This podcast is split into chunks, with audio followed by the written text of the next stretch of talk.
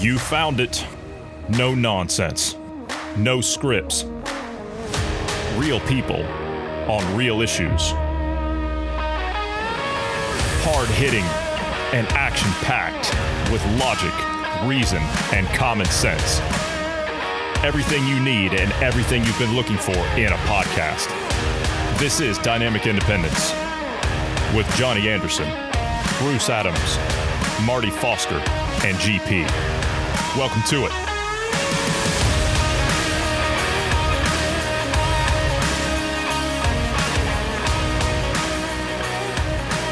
It is an absolute pleasure to have you here today, Marty. How are you? Now, see, he already doesn't want to talk. He already doesn't want to talk. To, to the listener out there, he's in a very bad mood today. I'm not quite sure why, but uh, he, he's in a very bad yeah. mood. If if middle aged men, no, I won't. I won't use the phrase I'm about to use because that's sexist. But yeah, I'm I'm a grumpy old man today. Um, but it's good to see you two guys. Um, looking young and fresh faced and and healthy, which is more than can be said for myself. Yeah, I mean that's an amazing shine you've got off of the top of your, eight head, Johnny. It's too big to be a forehead, but I'm just being rude now, nasty. I told you, It's I'm in a mean the- mood. I'm sorry, but anyway, hi it's guys. It's just the view from my new office. That's all it is. That, that's all. That's all it is. It's it's just that. For, for the listener, Johnny has um, out of his window. He's obviously moved to uh, Wuhan because he's got the Wuhan level four virological research lab as as, as a backdrop there. Um, just to explain to the listener. Great It- business opportunity. Oddly enough, the, the yeah the uh, the real estate was was surprisingly inexpensive because of some reason. I'm not, I'm not quite sure why. Uh, but I was I was offered this property at a uh, at a premium deal. Have you had both your vaccinations? No, uh, I I can't say that I have, uh, and we're we're going to talk about a lot of that stuff today. I've got a lot from the uh, the G7 summit we're going to get to. I've got Boris Johnson, of course. I got him on audio. We've got a lot of audio to get to today. I got Gordon Brown. He's resurfaced, and of course your favorite, the war criminal Tony Blair. Uh, we've got him as well. Yeah, yes. He, he he hasn't actually got pointy teeth, but it just it's just something about them that makes him look like he's got pointy teeth. Who is that uh, U.S. Defense Secretary that also was always depicted in in cartoons uh, and and satire with pointy teeth? I'm I'm trying to think of who that was. I can't think of it off the top of my head. No, nor can I. But I- I um, can't think of it off the top anyway, yeah, that, that's Tony, Tony Blair. He's got pointy teeth like a bat. Before I forget, Bruce, how are you? Healthy and alive. Tired, it looks like. Uh, a little bit. Um, I actually don't feel tired, though I may look it. I don't think I slept much last night. It's funny because I didn't sleep much the night before, and I actually got some sleep last night, and uh, I, I got myself caught up. You can tell I look a little bit more composed today as opposed to yesterday. I mean, yesterday I was in really Yeah. a, a bad way. But uh, anyway, I got a lot that I got lined up today for us to talk about. So let's start with the G7, right? The G7 just met.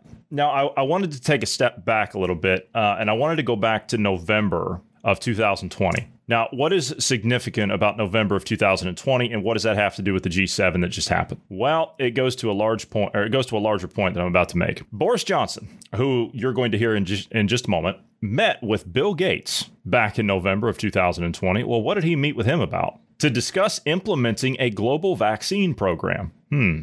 Boris Johnson intends to use Britain's pres- presidency of the G7 in 2021 to implement the Gates Foundation's global approach to health security. Health security. Health security. I'm assuming that Hmm. at this point, at this point, so uh, we're looking at November of 2020. At this point, vaccine passports were considered a conspiracy theory. So uh, no one was even thinking about those at the time. Uh, and if you were talking about those, the mainstream media called you a kook, a tinfoil hat wearer, a nut. You didn't know what you were talking about. Nobody wants those things. Why on earth would we uh, would we put those forth? We we have no intentions of doing such a thing. Which, of course, the UK government was running around for months after that meeting, saying, "No, we have no intentions on implementing a vaccine passport, none whatsoever." That means you're going to get one. To be fair, he did have his fingers crossed at the time. I'll I'll take your word on that. Yeah, and um, well, it- it's that story I've told you before about the woman who finds the injured snake by the side of the road in the burning sun and takes the snake home and nurses it back to health. And then the snake bites her, and she says, "But I've, I've just, I'm going to die now, and you've, I've just nursed you back to health."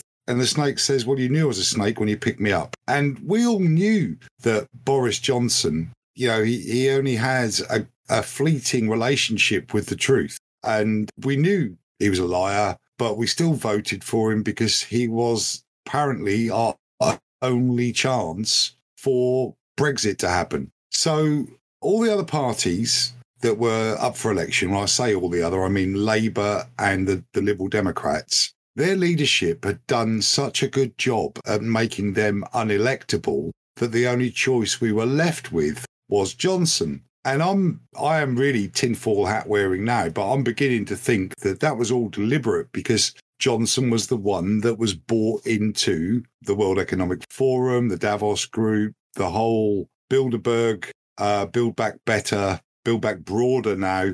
Mhm. Um, Better and broader. plan. Yeah. So it, you know, how how can parties, political parties that you know fiercely contest every election we've ever had in this country, how can they let their voters just slip away from them? You saw yourself, uh, and you've commented on it in the past. Staunch Labour voters wound up voting for the Tories because they wanted Brexit to happen, and uh, people were really on on the horns of a dilemma as to which way they were going to vote because they felt as though they were being traitors to their class. And Johnson has reaped the benefits of that um, dichotomy. Indeed, he has, and I uh, I'm inclined to agree with you on that. Yes, as far as Brexit goes, and as far as uh, the populist movement in the UK, I think it was a bait and switch. You know, they they did a rope a dope on you. They had somebody in there that looked like a heavy hitter, and uh, when it came time to uh, to deliver, you know, he tucked tail and ran, and uh, he he sided up with well, quite frankly, the uh, how how does dear old Klaus put it on the wrong side of history? Yeah, he sided with the wrong side, and you know now he's going to go down as a disgrace, Boris Johnson. Now, the, and I've said it here before, the man had the potential, and this is no word of a lie. The man had the potential to become the next Winston Churchill. He could have stood tall. He could have. Now I know we're talking about Boris Johnson here, and I mean you've said before, how do you know when Boris Johnson's lying? His lips are moving. Okay, that's fair, but that doesn't excuse the fact that he could have stood tall against it. He could have, but he didn't. And I think he didn't because he was part of it from the very outset, right from the beginning. It, it's been this gradual progression towards him being Prime Minister of the UK. Uh, for a man who makes as many mistakes publicly as Boris has done, for him to still wind up in that top job, it makes you wonder how the system really works. And um, it works through money. It's it's filthy lucre that drives politics. And you've got the situation in in the US with your lobbyists and that whole super corrupt um, way of getting things done. And here in the UK, we've we've sort of kept a lid on the levels of corruption. Um, but now I'm getting older and much, much more cynical. I'm starting to believe it was always there. We would just we just did a better job of covering it up. I think that corruption, as you're speaking about, I think it goes back to, uh, and I know that this kind of thing supposedly doesn't really happen anymore. I mean, that's kind of how things used to be, but in a way, they still actually exist. And if you go back to the private clubs, you know, like the dinner clubs and things that you used to belong to, you, your family would be brought up. Of course, you, I mean, we're, we're not talking about like nobility, we're talking about modern times. Your family would uh, put you through the university, you would go to that university, you would belong to this private dinner club that would meet there for drinks and dinner every night, you know, formal dress, all the rest of it. You would get to know the people, shake the hands that would also belong to the clubs, would also know your family, blah, blah, blah, gone to the same universities, and you get into the parties and you work your way up from there. Uh, is that kind of what you're referring to? Yeah, the the old boy network. as- Yeah, that's we it. call it. Yeah. Yeah. So the old school tie, you know, um, there's a saying about the playing fields of Eton. I can't remember it now, but Boris went to Eton. He's an old Etonian,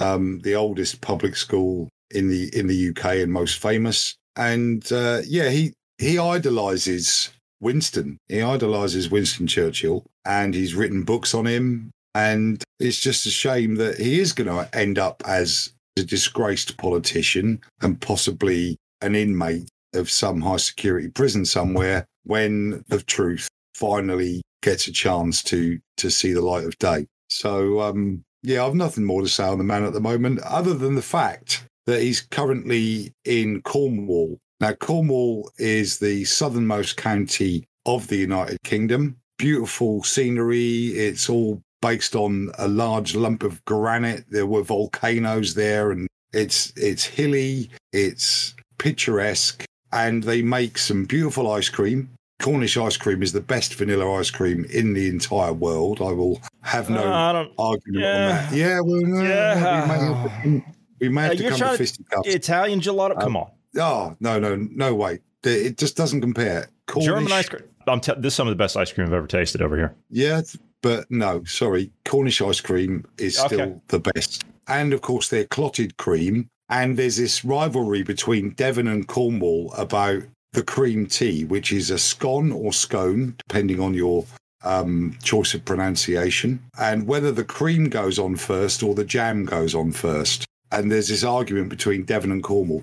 All I'm hoping is in the next few days that um, the G7 um, attendees eat their own body weight in ice cream and cream teas and all die of massive strokes. That's what I would like to see. There was a picture earlier on, I think you posted it, and um, in the bottom half, oh, maybe it was Facebook, I don't know. But there's this array of people who are, are there to attend. What the hell was Tony Blair doing there? He's he's a has been. He's not a member of parliament anymore. Why is he still so involved in all the important elements of of running a country and um, international relationships? The man should be in jail. So anyway, sorry, I just had that little tirade. I knew I wanted to get the thing about cream teas and and Cornish ice cream. I've done that now, so I'll let I'll let you two have a go. You know, I, I think a mutual friend of ours would uh, would agree that uh, Cornwall is the most beautiful uh, place in all of England. Yeah, but then again, he would say the whole world because he is scared of flying. And That's um, true. Yeah, yeah. Cornwall is just about the furthest place that he can get within the country from his home uh, without going to Scotland. Yeah, that's that's true. Yeah, there, there is that point. All right. So anyway, getting back to uh, the G7, I, I want to kind of stick with this here because yeah, I agree with you. What the hell's Tony Blair doing there? What the hell's Gordon Brown doing there? Again, has been. What's he doing there? He'll tell you why he's at the G7 here in just a minute. But I want to drop back to this. Gates has disappeared from the world stage, right? Where's Bill Gates? That's what I want to know. Where's Bill Gates? Where's Hunter Biden? Those are I've the two things I want to know. trunk of my car. you got him. With, you are in a bad mood today, aren't you? He's sitting there with his arms all crossed, just shaking his he's, head. not he's lying. lying No, you, in the you, not. me. Yeah, oh yeah, I am sitting here with my arms all crossed. That that's body language wise. That's that's a defensive um, and unopen Yeah, um, closed off person. Yeah, indication. However, I'm only sat like this because I've got my feet up uh, and my arthritis is killing me, and uh, I've just got comfortable. So um, no, fair point. Okay, yeah, um, so Boris carry on. Johnson. No, you're fine. Boris Johnson said that uh, he essentially, and I'm just I'm paraphrasing this based on what the man said.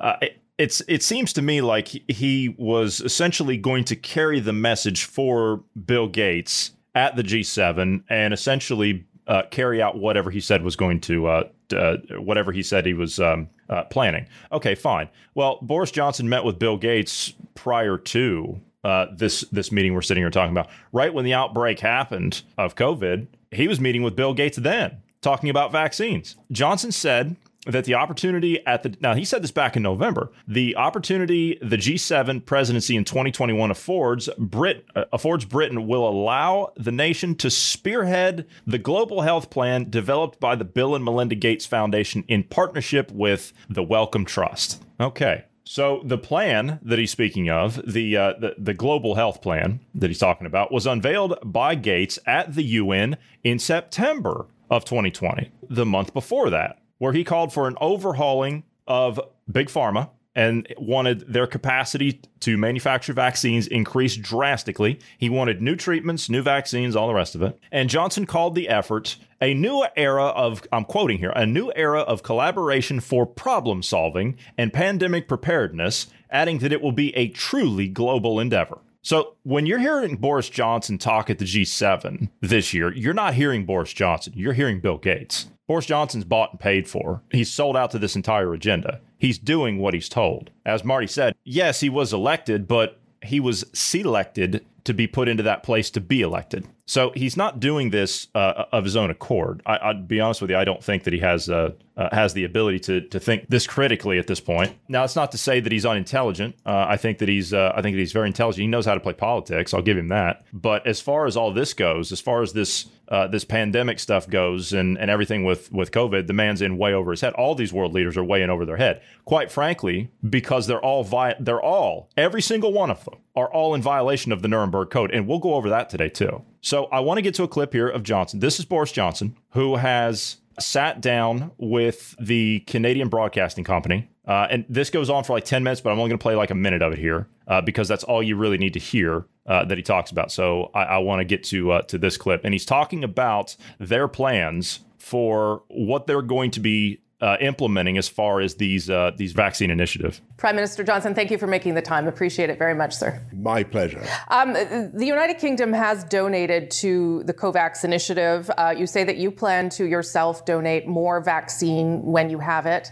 I, I wonder when you intend to do that, and, and, will that be a conversation at the G7 when richer nations should start uh, donating more of their vaccine surplus? You bet. And we want to, well, we want to do some more uh, bilaterally. And don't forget, we've ordered about 580 million doses of, uh, a vaccine just, uh, you know, uh, last year in the in the in the in the spring of last year. We we put in contracts which will mean that we get obviously large quantities of, of surplus vaccine that we'll want to be using by the end of the of the year around the world. But but don't forget that what the UK has already done is we worked with AstraZeneca uh, to ensure that they uh, sell their vaccine, they distribute their vaccine at cost uh-huh. around the world. So that means it's by far the cheapest option. It's the, the option that's easiest to use around the world. And I think we've put about a billion uh, dollars into into supporting COVAX uh, ourselves. But what we want from the G7 is an, is an, is an agreement to, to go further. And so we'll be looking uh, to, to I know that uh, President Biden, I know that uh, Prime Minister Trudeau is also very uh, keen on this, as well as Angela Merkel and uh, Emmanuel Macron. Uh-huh. and we'll be looking to, to come up with some big numbers because, after all, nobody is safe until everybody is safe. And what we want the G7 yeah. to try to agree is that in, instead of vaccinating the whole world by 2024 or 2025, which is the current, you know, what, what we'd achieve on the current timetable, uh, we need to get this done by the end of, of next year, by, by 2022. Okay. You, 2022. They need to get it done. Yeah, they need to get it done by the end of next year, 2022, because they are going to be found out and they are going to be no longer able to persuade people to put this poison into themselves before then. So they want to get it done as fast as possible, which is why everything is being driven in that direction. All of the, and look at um, look at his face. Look yeah. at his face. Does he look? Does he look nervous to I've you? I'm trying not to look at his face because I, I don't want I my blood pressure to go up. You don't want your blood pressure to go up. No, no, I don't want my blood pressure to go up. But you were about to say something, and then you. I said, "Look at his face." I said, "I know a, a nervous face when I see one, and that man's nervous. Look at him." Yeah, yeah, and and so he should be. You know, that that's that's not the face of someone who has just got happily married for the third or maybe fourth time. I'm not quite certain how many times he's been married. Um, he, as I've said before, he's a prolific pram filler. He has more offspring than um, your average frog. So, uh, and by that I don't mean a French person. No offense. I mean the amphibian. Um, What's it with the French? You know, did you see the uh, did you see the Macron slap? Yeah, yeah, but th- th- it it was. Um, oh, I just wish it had been me. I, I just wish that because it wouldn't have it wouldn't have been so ineffectual. I was going to say, uh, is that? A, I asked you the question. Was that like a normal? And this is no disrespect to our French listeners. I know we have French listeners. Merci beaucoup. But I mean, this uh, across the um, face. Uh, yeah, look, it served its purpose. It wasn't a, an uh, an extremely egregious, aggressive assault. It was a slap. It was a challenge. It was. It's all it had to be just for one person to to to reach out and uh, and do that uh, proves a point. It didn't have to be a powerful punch, anything that would cause physical damage or break the skin. it, it was enough. And I'm just so glad that someone had the bull to do it. It was And- very ceremonial.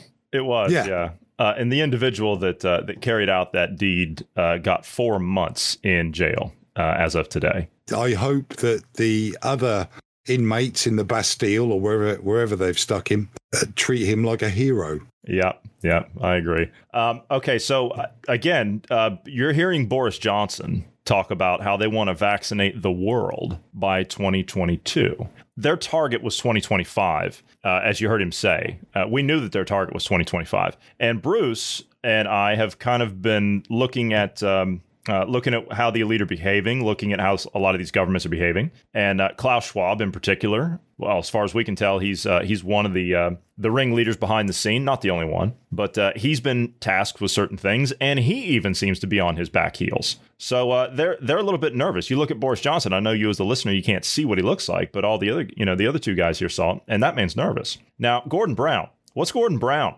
doing at the G7? Well, I'm not going to tell you what Gordon Brown's doing at the G7. He's going to tell you. Listen to this.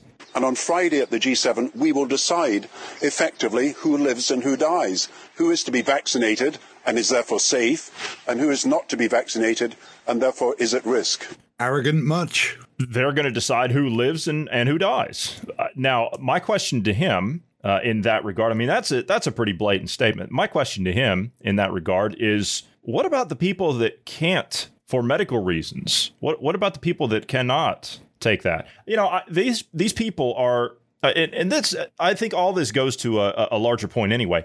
None of these people, none of them, and I, I know that I'm I, I seem like I'm repeating myself here, but none of them are talking about alternative methods of treatment. You cannot talk about alternative methods of treatment because there cannot be alternative methods of treatment if you're to have a vaccine. If there are alternative methods of treatment, well then emergency authorization for a vaccine is unnecessary. There are, of course, as we know, alternative treatments and pre-treatments to ensure that you've got a higher Im- immune response to viral infection. But they're not talking about those because they want everyone to have this gene therapy thrust into their veins.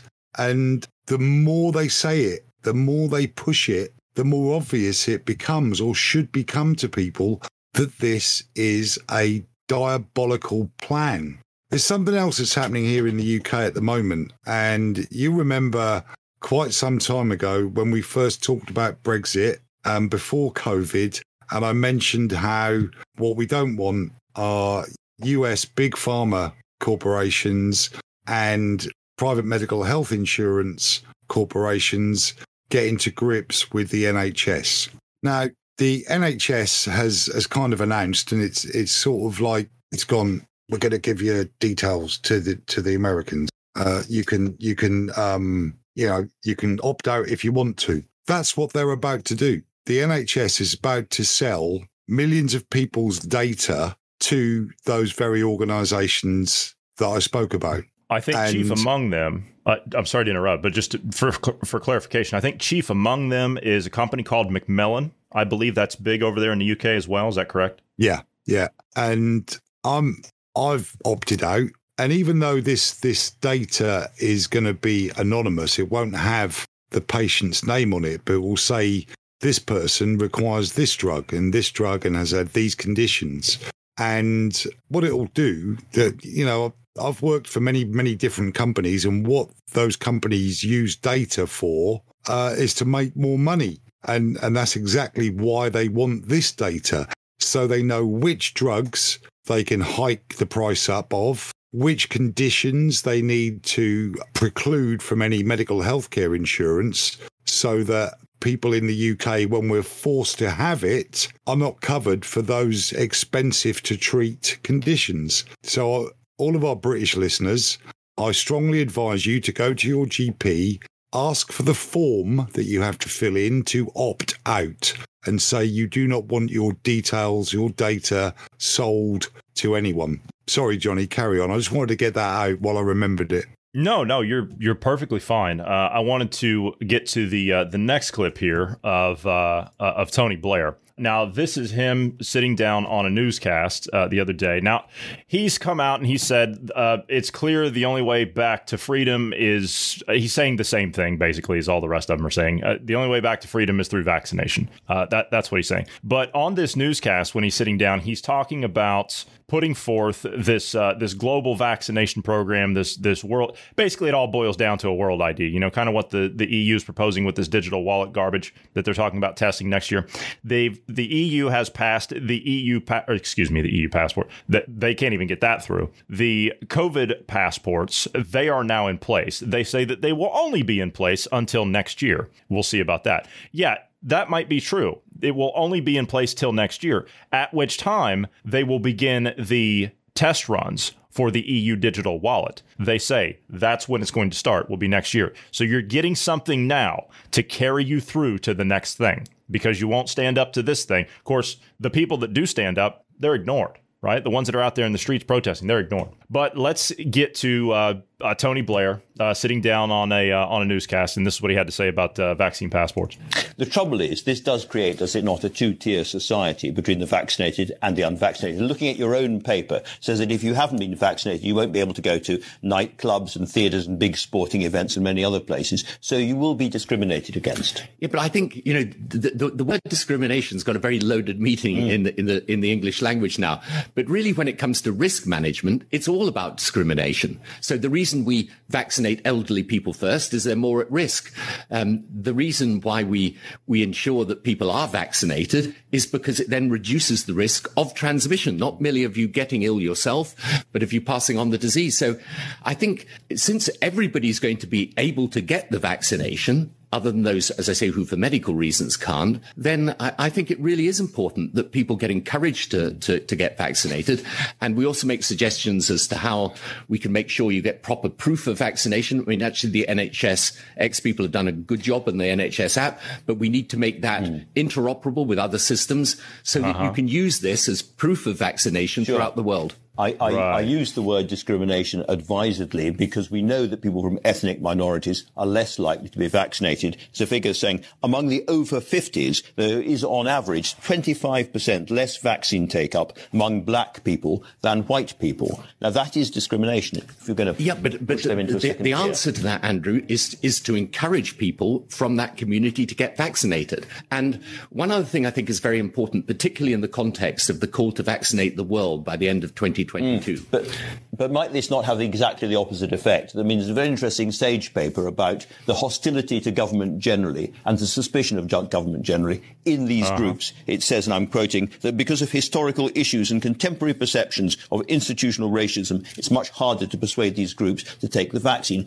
And telling them they have to, or they're going to be kept out of sporting events and many other places, is simply going to make them feel angrier, not less. I, am not sure about that. I, I really think if you explain the facts to people, wow. They can see the, the, the value of getting vaccinated. Your thoughts, what Mark? Tony Blair isn't sure of, I couldn't give a fat rat's backside about. But the reason that was stated by Andrew Marr, the interviewer, uh, about why BAME people in the UK are not taking up the vaccine is absolutely spot on. They have got this complete mistrust of government. And it's good that they've got it because they've kind of been proven right. Um, a lot of the the um, the protests and and the activism of organisations like BLM is based on that mistrust and this this idea that there is institutional racism. Uh, just to but be clear on but that, they're, but they're wrong. They're they're they're wrong. They're, just we're not a racist that. country. No, you're not. No, I, I agree with that part of it. But to that point, they're talking about groups like BLM, they're talking about institutional racism. You're not a racist country, but the elites are funding that movement to have it turn back around and keep the keep the attention and the, the anger off of them. So they're turning their, their populace against each other to keep them out of the way. There so, we go. That's what we've got. We've got the useful idiots from both sides, the far correct. right and the, the far left and the um and the and BLM. I don't know where they fit in because they're, well, would you say, not. Would you say, and this is just this is just me asking a question. Would you say that, and quite frankly, the way that they behave and the way that they champion it, it's hard to to disagree with it. But Would you say that the institutional racism is among the elite ranks themselves? Well, if you look at the elite that we're talking about, and you look at people like Sadiq Khan, who's clearly on the side of the elite, despite his um, outward appearance in within you know his job as Uh-huh. mayor of London, I would say that you've got people like Modi in India who Uh-huh. is is also on side. You've got Ping in China. None of these people that I'm mentioning right now are Caucasian. So the elite doesn't really care what color you are actually. It just cares Yeah. that if you're not one of them, that you toe the line and do as they they demand. So I don't know. Yes, over a few generations here in the UK, the aristocracy and and the you know the extremely rich have got, if they're Caucasian, have got an inbuilt distrust of other races because um, they've in most cases, and I'm I'm actually making BLM's argument for them here. Colonialism has has robbed other countries of their their mineral wealth and to some extent their people. So, but it's been the people who've benefited from that are the aristocracy, the upper class, the ultra rich, not your average man in the street. So, to some extent, I would say, yes, you're right that there is an element of institutionalized racism amongst the aristocracy and, and the, the British upper class. But at the same time, the real elite, these 3,000 approximately people that we've talked about before, they don't care what color you are as long as you do what you're told. I couldn't agree with that more. Uh, you're you're right. Uh, but uh, in my humble opinion, uh, this this talk of all this divisive, you know, uh, politics and, and and racial division and all the rest of it that they've been pushing for the last 18 months. Usually, when you start looking around as to who's funding these things and who's pushing these agendas, usually you find out that those are the types of people that usually have the uh, the ill intent behind them. I make the argument that it's not our guilt, for example. You know, we're we're pushed around all day uh, psychologically, if you will, or, and politically, that we should feel guilty over something. Same thing if you if you take uh, the Germans and, and what happened during the Second World War, They- they're brought up to to feel guilty about what happened during the Second World War. Well, they didn't do it. You know, the current generation they didn't do it. I mean, there's very few left during that time period that actually understood what what even happened uh, that that saw it firsthand. So we're we're made to feel guilty, and the elite know that we have no ill intent towards our fellow neighbor or our fellow man, whatever, however you want to put it. But yet they use that guilt. They guilt trip us, and it's not our guilt. I would argue it's not our uh, our institutional racism. I would argue it's theirs. But we're kind of getting away from the point. What we had there was the former Labour Prime Minister, Tony Blair, spouting exactly the same message as Boris Johnson was mm-hmm. giving on a Canadian news show. And Blair was never a Labour man, he, he's never a socialist. He is the archetypal champagne socialist. He used the Labour Party as a vehicle to further his own interests. Champagne And- socialist. Never heard that before. Yeah, you've I've never studied heard that. social. No, I've studied socialism from from right and left, and you- I've never heard at all these absolute cockwombles like Eddie Izzard, for instance.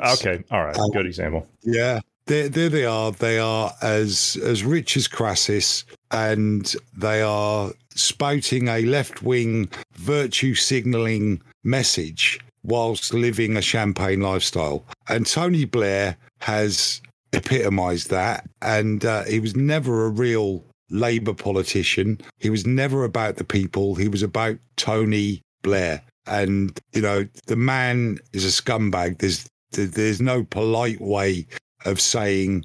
There's lots of better ways of describing him, but we're a family friendly show. Uh, thank you for uh, for uh, throwing the lasso around me and dragging me back to the uh, you know the thing uh, the uh, the topic at hand, so I didn't drift too far. I appreciate that because I have a tendency to you know kind of drift off. you can be forgiven for that because I was doing the same thing my, myself. But it's because all of these topics and all of these individuals are connected in some way. You've got a complete lattice work of of corruption, connections, cronyism that's going on at the moment. So you start talking about one individual, and before you know it, you talked about another four or five, um, all on the same topic at slightly different angles because saying the they are thing. they're all saying the same thing and they're all working towards the same goals. And those goals do not have my best interest, your best interest, or the common man, woman, or child's best interest at heart.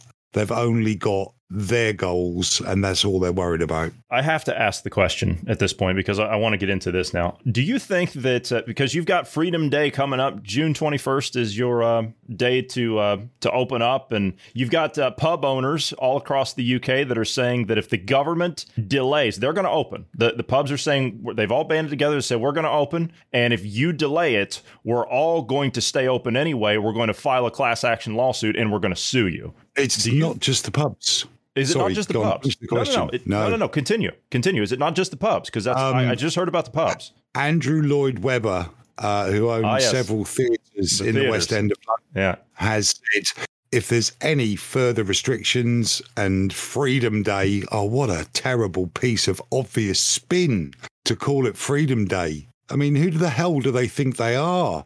Lloyd Webber has said that he will uh, open his theatres anyway. And if they don't like it, they can come and arrest him. And uh, you know what? I really hope they do. Yeah. Um, I hope they do arrest him, and and I hope he sues the crap out of them. But again, the legal system is run by the government. It's also run by the elite. So what chance have we got? Yeah, exactly. We don't stand a chance at the moment. And and listen at me. I'm a man who spent most of his life in the armed forces and and I'm a a, real patriot for the United Kingdom, not just England. In fact, not even England, United Kingdom. I think of myself as British and I'm a patriot. But the only way I can see out of this is anarchy. We need to tear it down. We need to we need to tear down the corrupt part of of the establishment. And and that's what these arse-hats like BLM and Antifa are crying for as well. And I don't want to be on the same page as those lunatics. So we need someone to step up, someone to if ever if ever there was a time uh, for King Arthur to pull Excalibur out and come and rescue the country, it's now. I said it before, I'll say it again. We're all in this together. And I don't mean in the manners of the United Nations either. But my original question to you was June 21st is coming up. Are we all going to die if we open up? Is the UK, the, the UK, if they open up on June 21st, is everybody going to die? Is it too soon? Because they're talking this India variant, third wave, blah blah blah. They've thrown Mexico into the uh, into the variant show now. Me- there's a Mexican strain that's all across Europe, and no one knows how it got here, and it's here, and and and it's just popped up everywhere. And yeah, in about three weeks after Freedom Day, uh, once all of the super spreader events, as they will be called, have had a chance to um, to to propagate and and spread the virus further, um, there will be a um, a moment like in the story of the Emperor's New Clothes, when suddenly there aren't thousands and thousands of cases and hospitals are not inundated,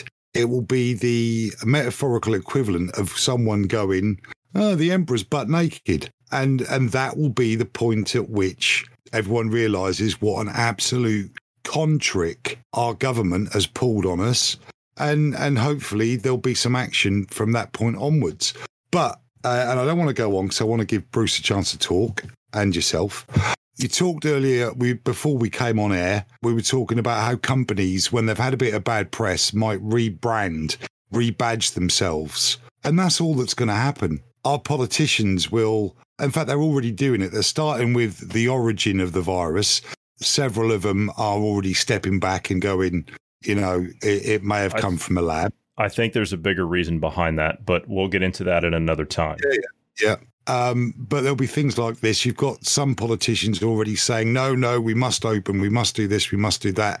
And yet they'd voted with the government on the implementation of all the restrictions prior to that. Um, so people are already re- rebranding, reinventing themselves, and they will come out the other side of this still in positions of power. Yet they are the very traitors to their people that they were in the first place. But they'll, they'll get, a lot of them will get away with it. You can be sure of it. You talked about super spreader events. You said, "Oh, well, we'll get two, three, two, three weeks past this, and and there'll be a super spreader event." Where's the media on the super spreader events of the one million plus people in London for the protests? month and a half ago, a couple of weeks ago. They're calling for another one on Monday, this coming Monday, 10 a.m., number 10 Downing Street. They want as many people as possible out there in front of number 10 protesting. And on June 4th, excuse me, uh, June 26th, I believe it is, I could be wrong on that date, whatever the last Saturday of the month is, they're calling for another million plus in London again, regardless of open or closed. Well, they, they can't report on it as a super spreader um, until the hospitals are inundated, and the hospitals are not inundated. So therefore, therefore they won't they won't um, report on it because it gives um, momentum to the to the whole protest against the restrictions movement. So it's it's being kind of denoticed, and unless they go around with a an aerosol suitcase spraying viral particles around and deliberately infecting some people, wouldn't there will be, no, nor would I. But it, it, there won't be the uplift in, in the number of cases. As you've said many times, if you stop testing, you stop getting cases. Because what what will happen? Oh, the Commonwealth Garden flu bug will come back and people will get flu instead of coronavirus. I want to get to uh, one of these uh, celebrity doctors on Good Morning Britain. I I don't. I, Hilary uh, Jones is that? I think that's that's the person's name. I'm not entirely sure. Yeah, Doctor Hilary. Oh, aren't I terribly good looking, Jones? Yeah. Um, okay.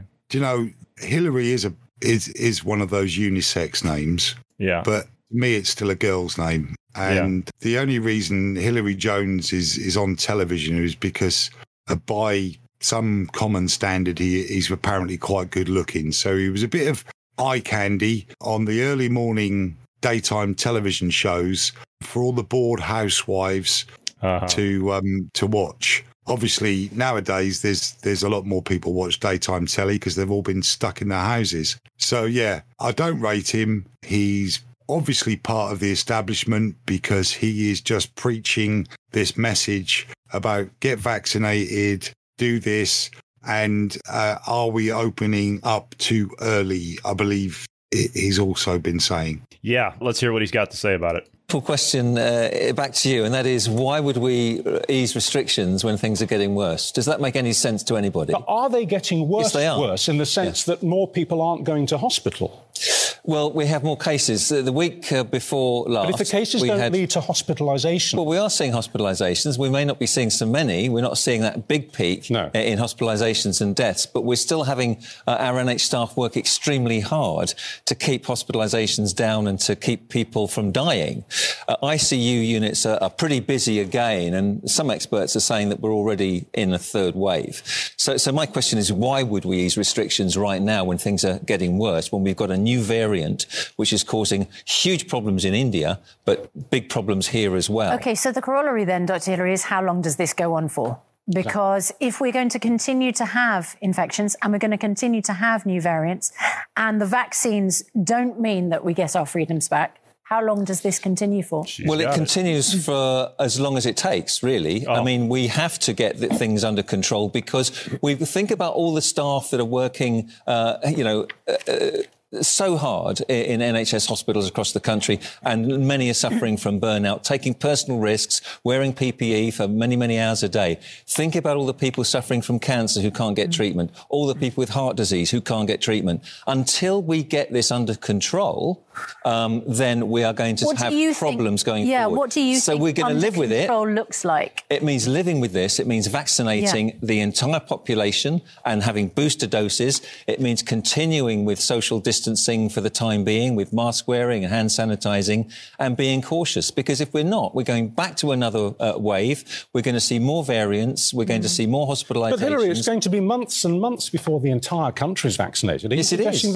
Yeah, more of the same is is all he's saying. Let's just continue on with everything that hasn't worked up to this point. Let's just keep with it. Bruce, you look like you're ready to jump in there. Go ahead. His his argument there is completely the the uh, medical teams, the emergency workers, whatever the hell, and the uh, cancer patients and all the other patients that weren't able to get treatments. It's your fault You're the ones that told them they can't have the treatments because we have to open everything up for the cases that don't exist for COVID. So the, the basically they've created the problem again, and now the solution is well, you're going to have to uh, succumb to our subjugation. A lot of the uh, the legal people at this point uh, that are working with uh, with Dr. Reinhard Fuellmich, uh, who's working with the uh, the German and American uh, legal team to put together Nuremberg 2. And we're going to talk about that here in just a few minutes. That's one of their arguments that his team are running into that they're dealing with a lot of the stuff is the fact that the doctors that they've collaborated with, not just on the European side, but also on the American and the Canadian side, are saying the problem here is exactly what you just said. The problem is, is if they would have just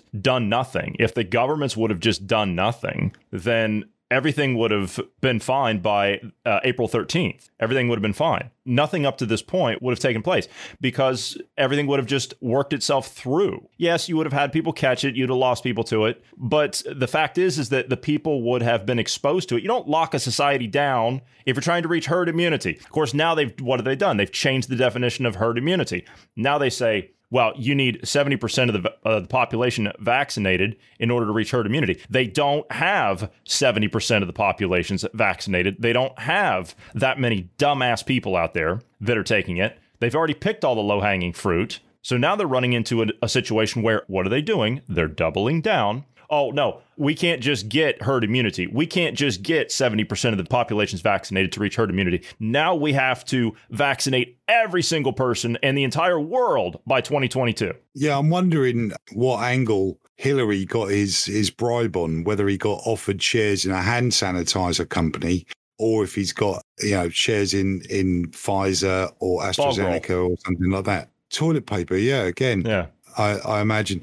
But I've got nothing serious to say about the man. He he's lost his looks now. He's gone completely grey, as I, as have I, for that matter. But um, yeah, he's no longer the dark-haired, dashing Doctor Kildare. Did type. I see you on? Didn't I see you on Britain's Got Talent last week? Uh, I don't watch that trash, but no, I, I only I will watch the, the, I could have swore I saw you up really there. Bad.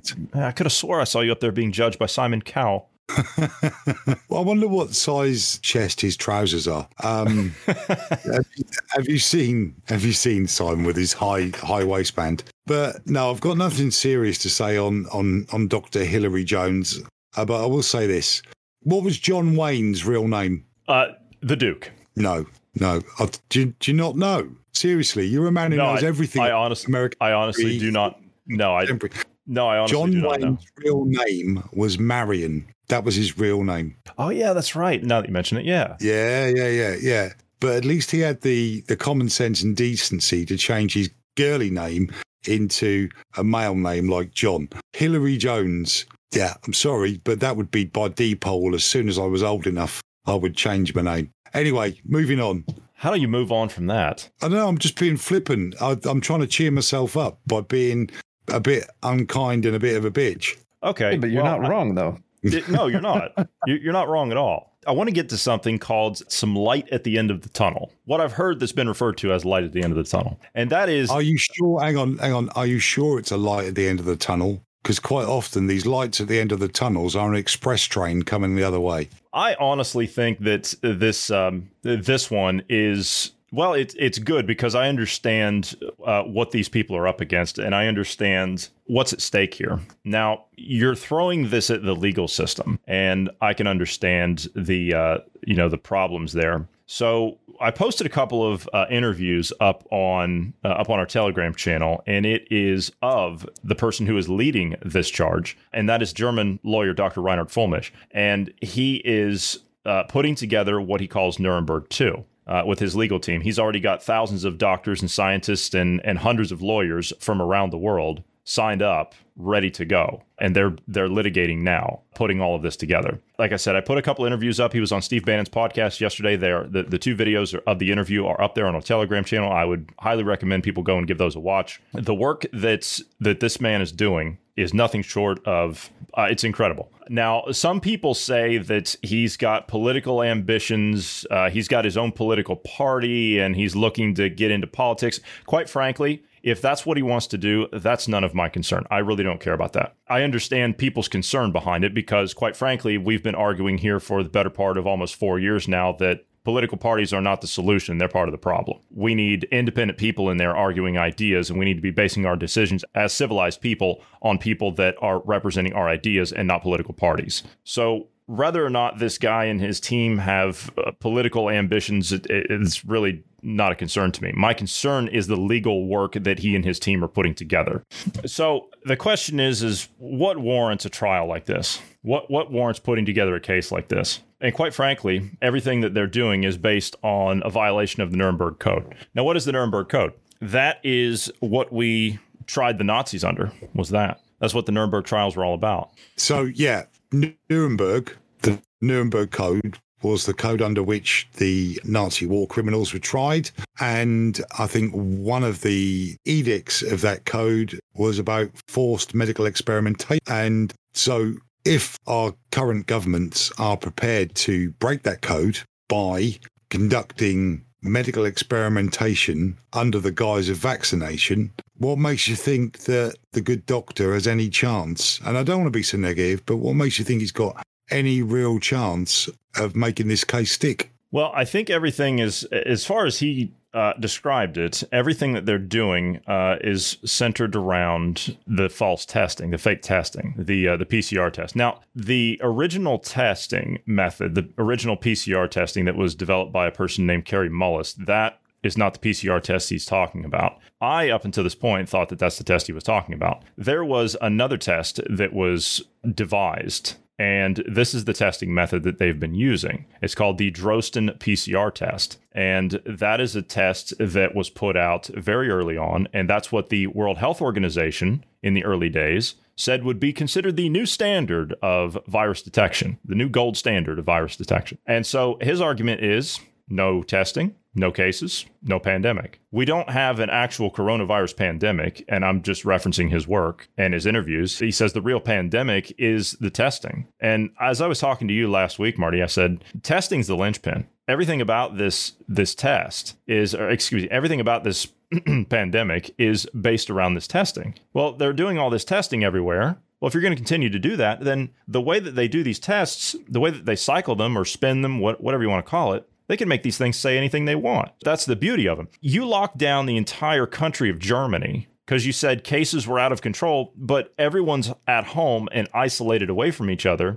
and yet the cases are off the charts. Why? It's because of how they've had the tests set. The tests were set at 45 cycles in Germany. That was the highest in the world. Places like uh, China, they dialed them down to 20, 25. Well, when you get to that level, it doesn't show anything. So it's as simple as what they're doing now. They're saying, oh, well, the case numbers are falling everywhere here. Well, the reason they're falling is because you dial the test down. They'll open up for a little bit. They'll keep a few restrictions in place. Cold weather starts to hit again. As soon as you get that cold snap, people are going to start to get sick again. Oh my goodness, look at all these cases. That's all they're going to do. So that's his argument. And and the idea is it's not about keeping you healthy. It's about making you take the shot. That's what it's always been about. Now, according to the research that we've looked at, now if you go back to the, uh, and both of you have looked at that research paper, and that is the study that was done in 2003 by the Bioresearch Facility in Galveston, Texas, University of Texas. And that is when they tried to develop a SARS coronavirus vaccine back in 2003, see, they've already tried this. What they found was the test subjects, the animal test subjects that they had, they all died. But it was only upon challenge of another SARS virus. If you've got a virus out there that's bouncing around all over the place, it's very transmissible. It's been given this great gain of function. And you've been vaccinated against this thing that causes your body, according to Dr. Michael Yeadon, if your body is shedding this spike protein, when your body comes in contact with another virus that you've been vaccinated against with this new mRNA technology, according to that study, they know what's going to happen. You want to say something, Marty, before I get to this uh, this report that was put out? No, other than the pictures in the report that you're talking about show the the damaged lung tis- tissue of um, several of the animal test cases, and it's destroyed. It's destroyed by a cytokine storm because the immune system had been prepared to give such an intense reaction to any other type of coronavirus. And you remember when we were talking with GP, that was the, the question I had for him. Have you challenged? I assumed that they would give people whatever they were they were doing, and then they would be challenged with another virus to see how they reacted to it. and he couldn't answer at that time. It was too early. Uh, I haven't heard anything. Yeah, it was too early. But yeah, sorry, you're going to go on. Dr. Yeadon is uh, theorizing, along with many others, that this is going to start causing some serious problems uh, up to two years out. So that would uh, that would line up with with about what we saw, because in humans that takes a little bit longer. Animal testings as they were doing as far as uh, vaccinations, and then challenged against the same virus that they were vaccinated against, using that spike protein within about 60 days. Uh, they they experienced immunopathology. That was it, uh, which is uh, which is death. Now, I'm not saying that, and quite frankly, I'm not a doctor, I'm not a scientist or anything like that. I'm just looking at research papers. That's all I'm doing, and I'm listening to other people that are well qualified in those areas. I'm not saying that everybody that comes in contact with this is going to suffer a fatal outcome, but one thing that's all of the doctors such as, and scientists such as Dr. Yeadon and a few others, the um, uh, the virologist that won the Nobel Peace Prize, uh, and a couple of others, they all seem to be of a consensus that this is going to cause fatalities in people uh, when they come in contact. Now, one thing that they're not all agreed on is when. So they're they're not at a consensus as to when that's going to happen. Some are saying 46 weeks. Some are saying uh, six uh, six months. Some are saying a year, 18 months, two years. That's what a lot are saying. But the bigger question here is the fact that these governments, and, and we already know that what they're doing is illegal, but I want, I want to go to this report. Now, I've heard a lot of people talk about um, uh, the work over at uh, at, uh, Alex Jones's outfit. The guy's hyperbolic and and all the rest of it. You know, I can understand that to an extent. But he has a team of guys over there, and uh, he has a, a, team of investigators and uh, investigative reporters over there that do some decent work. And this is put out by one of his investigative journalists uh, working on things, and he outlines pretty well. And we put this up on our Telegram the other day.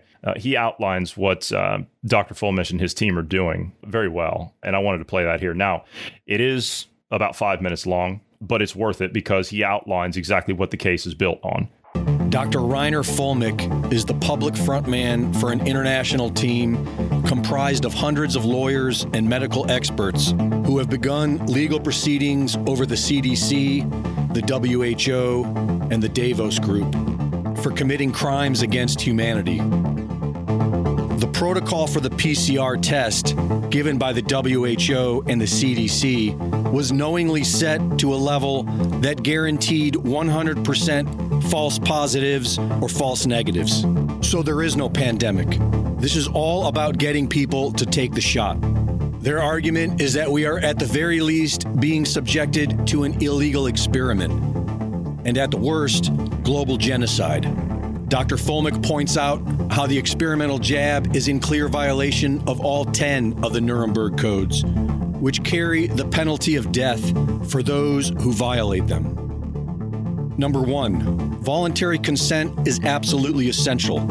There should be no intervention or any element of force, fraud, deceit, duress, or any form of constraint or coercion. By definition, a vaccine must provide immunity to the virus, protect recipients from getting the virus, reduce deaths, infections, circulation, and transmission of the virus.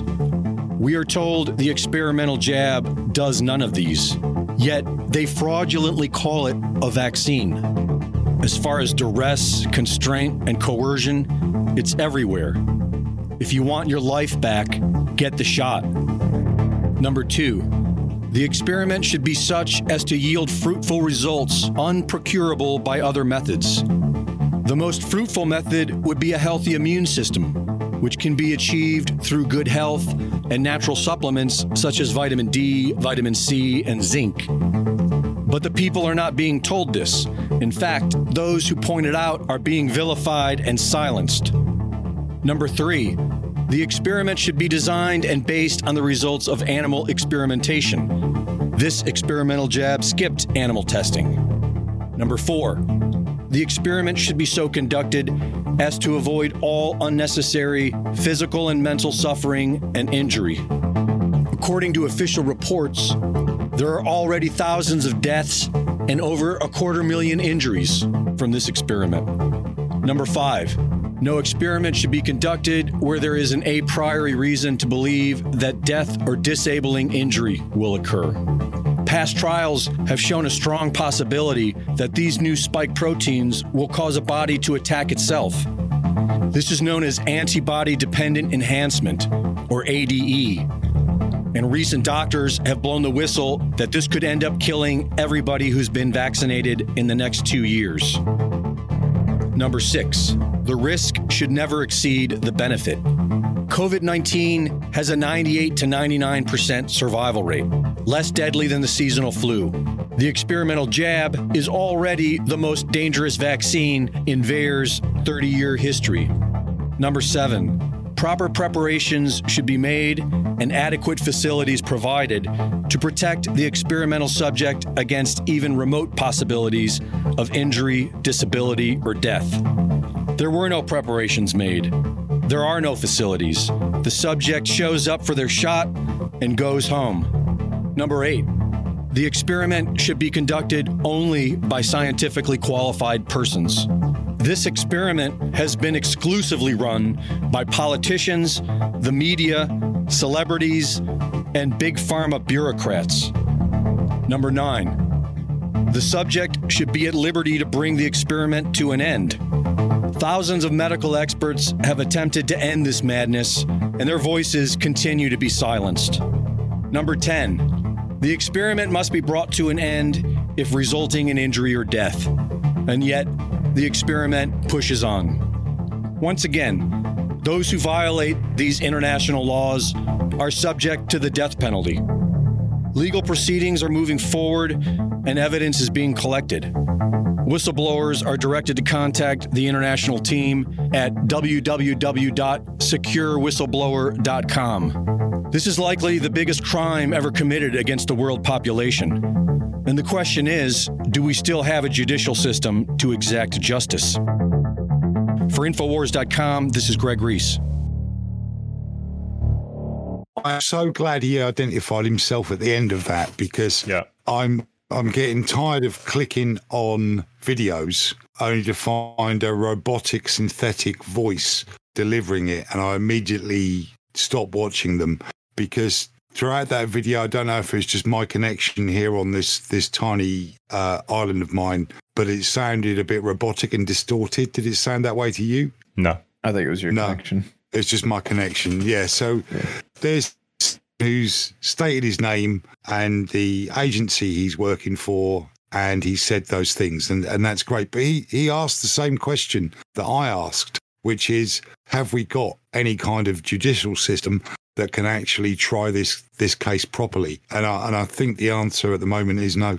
I have to agree there yeah at the moment. But someone at least is doing something. And you know the, we all have to do something in some small way because a lot of small things add up to a great big thing. And, and that's what we need to do. Particularly here in the UK, come Freedom Day, people need to fully exercise those freedoms and never give them up again. Never. Well, that also implies that you're actually going to get them back. Well, if we don't get them back, then there's a, a line in the sand. That's the day to take them back. Mm-hmm. You know, I, uh, I've, I've, go ahead. Sorry. Uh, no, I, I was actually, I was just going to say, I, I agree that uh, there is not a legal system in order to uh, to carry this out. That's my uh, that's my issue. However, uh, he did state, Dr. Fuellmich did state that at the very least, as the case was growing in the early days, as he was announcing last year, at the scope at which that this case is going to be, new courts will have to be formed in order to address this. Yeah. Um, the other thing that concerns me is the the level to which the general populace in Western society has been dumbed down. They're not going to understand what Nuremberg One was. The level of education, particularly in the in terms of history, people just didn't bother with history. That's one of the subjects they dropped as soon as they could because um, they saw no purpose to it. Well, history teaches us how to analyze analyze a situation, look at a set of circumstances, gather data, and say what happened then. And when we see the same set of um, of criteria again, we can assume that something similar is going to happen. But yeah, there's people walking around today in their 30s who think Mengele is some kind of pro wrestler's name because it sounds a bit like Mangler. And we, we need to educate people about what Nuremberg was really all about, why it was necessary, why those 10 elements of the code mean something. And, and I think if the, if if uh, just a few more people watch that clip, and then we'll have, we'll have done some good. Yeah, sorry, Johnny. How, how, do you want to tie this up? To be honest with you, I, I don't really uh, I don't really have any kind of a fancy ending or anything. I, I just wanted to I wanted to kind of end on on that topic right there because it kind of goes along with what you were saying. I look at that as exactly what the good doctor says. It's a light at the end of the tunnel. You do have a lot of people that have joined that legal team, a lot of whistleblowers, a lot of scientists, doctors, uh, legal professionals from all around the world that have joined that. So that, at least to me,